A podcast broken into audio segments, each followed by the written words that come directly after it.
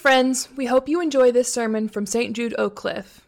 And if nobody has told you today that they love you, we do, but more importantly, God does. Good to see you all. Thanks for coming out today. And um, we're continuing a, a, series on the Psalms as common prayer. And I'm taking it, it's called Have a Talk with God, which is that great song I mentioned last week. Stevie Wonder, Songs in the Key of Life, um, best double album. Uh, but it's a great song, and I thought that's what the Psalms are. It's just have a talk with God. But uh, we're going to look at the different ways of being really honest with God. And the Psalms actually open us up to um, have surprising emotions that are not often conjoined together. We think we can't do certain things, and the Psalms gives us permission, I think, to talk to God very frankly about our concerns in life. So we're going to look at Psalm. Uh, uh, this psalm here is uh, Psalm 39. Psalm 39. To the leader, to Jeduthun, a psalm of David. I said, I will guard my ways that I might not sin with my tongue. I will keep a muzzle on my mouth as long as the wicked are in my presence. I was silent and still. I held my peace to no avail. My distress grew worse. My heart became hot within me. While I mused, the fire burned. Then I spoke with my tongue. Lord, let me know my end and what is the measure of my days. Let me know how fleeting my life is. You have made my days a few handbreadths, and my lifetime is as nothing in your sight. Surely everyone stands as a mere breath. Selah. Surely everyone goes about like a shadow.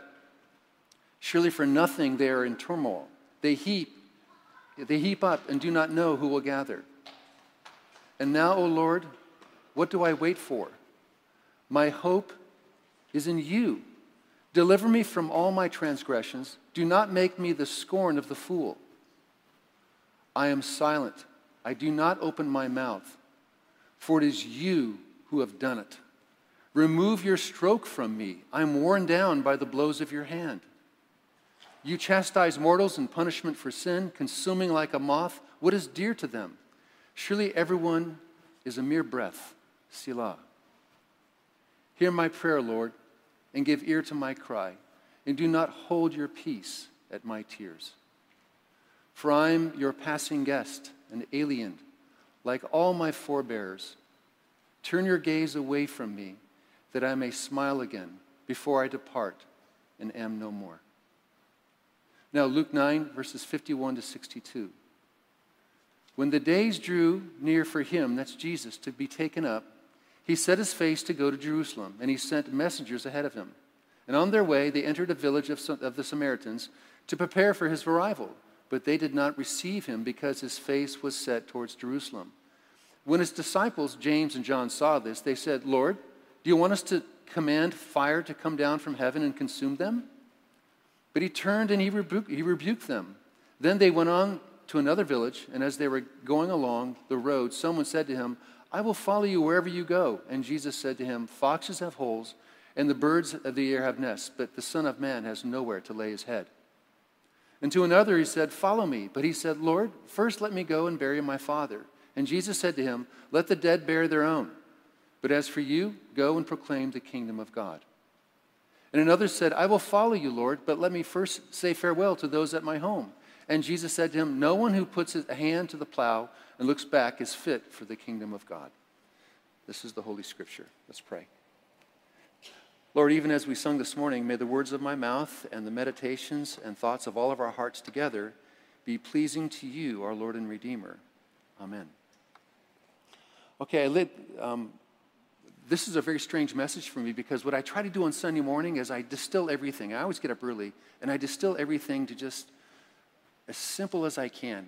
And the, the title is as simple as I can. Um, that's really the whole message. Help, leave me alone, help. Okay, that's the sermon. That's it. But that's really what the sermon is. That's really what the psalm is. Help, leave me alone, help. I, I can't say it any better than that. The psalmist actually is doing that to God. He's saying, Help me, God. Leave me alone, God. Help me. And that's very confusing for us. But here's why I think this is very, very important. Sometimes faithfulness doesn't look nice. Sometimes faithfulness doesn't sound nice, but it's faithful. Nika's getting her, her doctorate um, in New Testament right now under Scot McKnight, and she's done a lot of work on the first century, particularly on Pharisees, religious leaders. And you know what? She said over and over again, they're probably good neighbors. They were probably really, really nice. What is nice? Nice is someone who's polite. Nice is someone who, when they brush their teeth and put on a two minute timer, they really brush their teeth for two minutes. That's nice. Nice is, is always having pressed pants.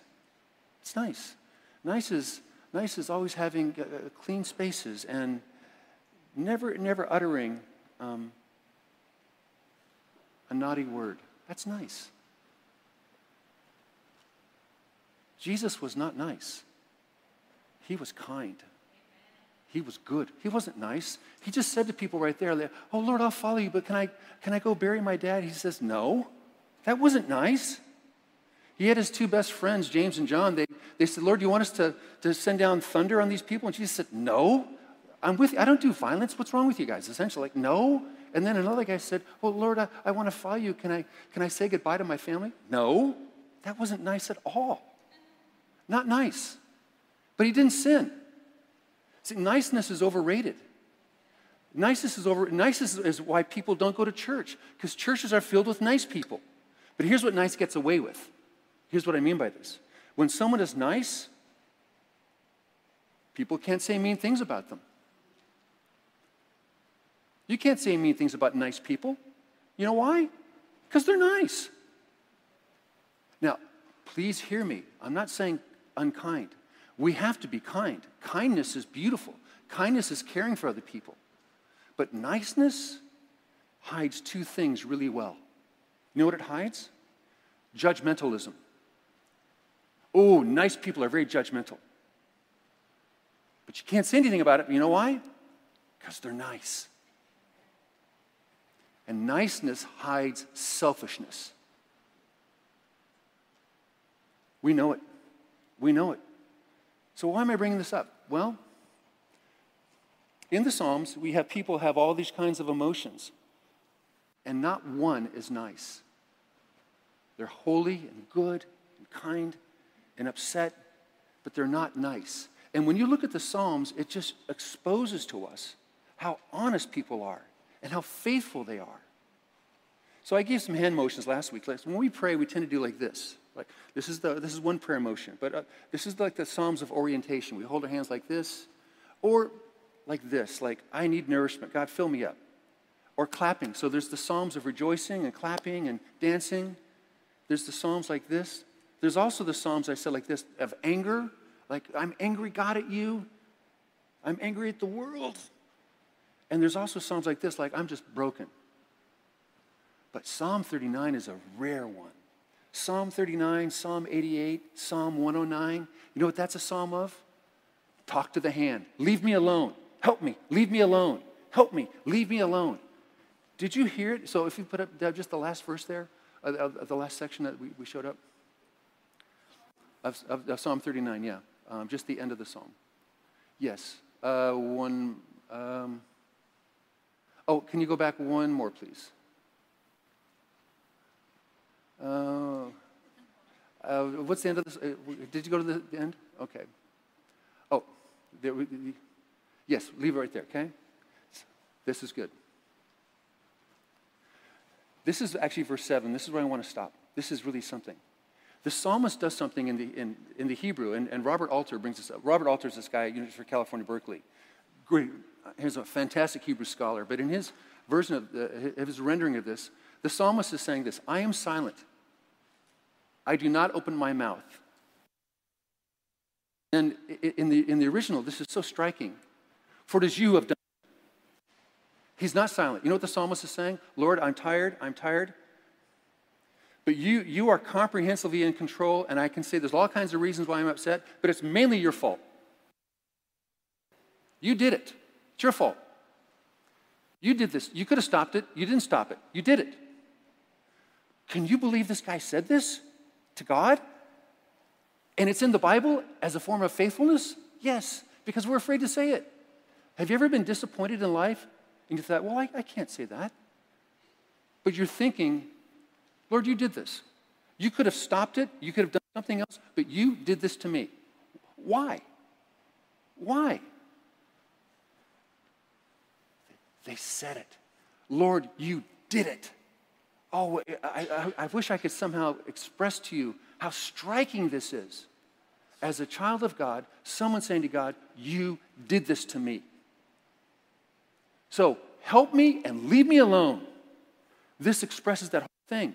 Help me, leave me alone, help me. This is a position of faithfulness. This means that as, as Christians, as those who need God and need each other, we have the right to say, God, help me, but you got to leave me alone too.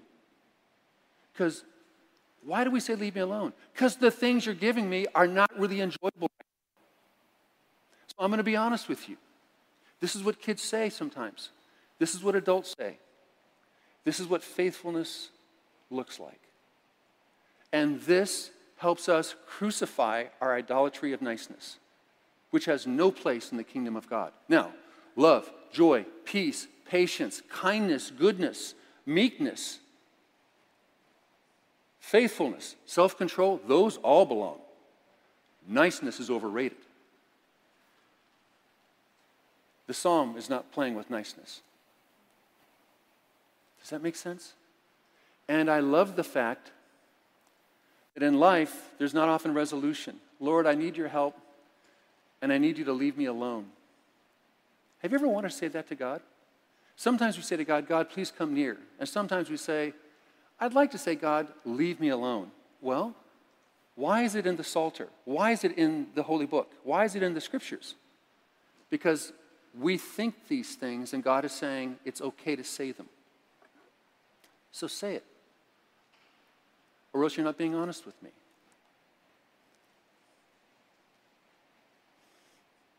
Niceness is overrated. But how does this help us be faithful? It encourages us to tell the truth.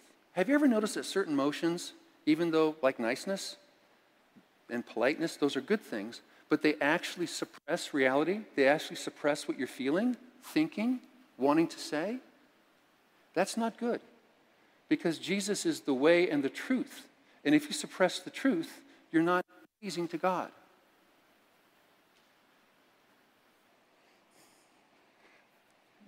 We do recovery meetings. You all know that. We have Cocaine Anonymous, which is like AA, except whatever your addiction is, you're welcome to come. And those meetings are all about truth. And they're filled with kind people. But you know what you, no one ever says when they walk away from an AA meeting? Wow, that's a bunch of nice people. No one ever says that. They're good people, they're kind people, but not once do you hear people say, oh, they're a bunch of nice people. Niceness is overrated. Overrated because it hides. It hides things. And Jesus says, if you want to be in my family, no hiding things anymore. Jesus is good, he's kind. But if we're honest, he's not nice, and he never sinned. So it's not a sinful thing to be accused of not being nice. No, we have to be kind, I'm saying that. And we have to be gentle and unselfish, but niceness is overrated. I came across something this week that really startled me. Um, I'm a big fan of St. Teresa of Avila, and she, um, she was quite a reformer in her day. And she actually wrote a poem called In the Hands, she wrote several poems, but I want to read you this one she wrote called In the Hands of God. Because it sounds like someone who's steeping themselves in Psalm 39. And I love how she talks about her relationship with God in this poem. So please permit me to read to you In the Hands of God by Teresa of Avila. This is her poem I am yours and born of you. What do you want from me? Majestic sovereign, unending wisdom, kindness pleasing to my soul, God sublime, one being good. Behold this one so vile, singing of her love to you. What do you want from me? Yours you made me. Yours you saved me. Yours you called me. Yours you awaited me. Yours I did not stray. What do you want from me? Good Lord, what do you want from me? What is this wretch to do? What work is this, this sinful slave to do? Look at me, sweet love, sweet love, look at me. Can you believe she said that in a prayer? She called God sweet love, sweet love, look at me. What do you want from me? Isn't that beautiful and how honest it is? Because you can almost see God saying, "Oh, you're a little too honest." It's, it, kids do this. I love that when kids when kids really are talking to their mom or dad, and they're getting a and they know that we're like, "Oh, wow, that's a bit much," and we turn our head when kids go, "Hey, look at me, look at me, dad." My kids used to do that all the time to me. When they, "Dad, dad, dad, dad, right here." Like, oh, okay. You know what that means? My sweet love, look at me. I'm really upset right now. Can you please help me? That is so engaged in prayer. I love what she said. My sweet love, look at me, my sweet love. What do you want from me? Oh, wow. Would to God we can all be honest like that. You know what's so beautiful about this? Jesus is the way, the truth, and the life, and if the Son sets you free, you'll be free indeed. We're free to talk like this to God. Not only free, I think we're required to do so. Because faithfulness means that we've got to feel everything at once, and sometimes there's not a lot of resolution. Sometimes it's okay, it's the Daniel the tiger of theology, you know, that you can feel two things at the same time. So you can want God's help, and you can want to be left alone, and you can want God's help. When we were kids, we lived in New Orleans for just a, a brief period of time. I was 11. I had two little brothers at that time. Well, I, have, I got a big family, but my brothers were perfect ages for big brothers. Um, I had a five year old brother and an eight year old brother, and my five year old brother did everything I asked him to do. So I'd ask him to do dangerous things, and I'd make sure I wouldn't get in trouble. Like, hey, if you wear this cape and you jump off that planter onto the grass, you can fly. Really? Yeah. Try it. So I, he got up on a three foot planter and jumped off into the grass. Belly flop. You okay? Yeah, I didn't fly, Mark. Okay, that's okay. Don't tell mom and dad. I was like, that was awesome. I, I got my little brother to jump three feet off the ground and do a belly flop. So he doesn't even remember this, but I would try to do, you know, so that's the kind of, see, I wasn't, I wasn't nice. I, I but I was kind. I wasn't a nice brother. But my brother did something I'll never forget. At that day, I, I thought, and I, I actually changed. I thought, hey, he could have got hurt. I don't want him to do that anymore. So I didn't have him jump off planters. But about 30 minutes later, he was outside running like this. He'd run and then stop and run like he was doing like a, like a wide receiver trying to get open, you know, it's being covered. And I said, Dave, what are you doing? And I'll never forget. He said, I'm trying to fake out God. I don't think it's working. And I remember thinking, wow, that's so deep. I mean, it's like God said, listen to your brother right now, Mark. I'm trying to fake out God. I don't think it's working. Have you ever tried to fake out God? It doesn't work. Because even though we're free, I mean, he, he just summed up human freedom and God's divine sovereignty and the, the, just the complexity of both. That God is comprehensively in control of all things, and yet we are really free agents. And nothing surprises God, and we can't fake him out. So if we can't fake him out and we're free, that means he knows what's going to happen, but he doesn't necessarily cause it to happen, but he can do things about it. And it's very confusing, and we just have to admit the truth. And sometimes that truth boils down to the fact of this Lord, you did it. I can say I caused it, but you know what? In the end, I think you did this. And what do you want from me? So please help me. And also, can you give me a break while you're helping me? Can you hear that now? Can you give me a break while you're helping me? That's all the psalmist is saying. I need your help, but I'm kind of the, I want to, be, I need you. But can you throw me a bone once in a while? My sweet love, my sweet love, what do you want from me? Oh, I love this psalm. And I love this for this reason it's an expression of faithfulness. But we're not taught that in seminary, we're not taught that in Sunday school, we're not taught that in our churches. that kind of posture, that kind of plain speaking, we think that can't be Christian, that can't be uh, ancient and holy. You know why? Because it's not nice. You're right, it's not nice. But it's really, really good. And it's available for us. It's available for you. And it's okay to say to God, God, I need you. But you got to leave me alone a little bit too. Please leave me alone. And I know you understand this. Help. Leave me alone. Help. That's for you, and that's for me. Let's pray. Lord, you give us a lot of freedom in the scriptures.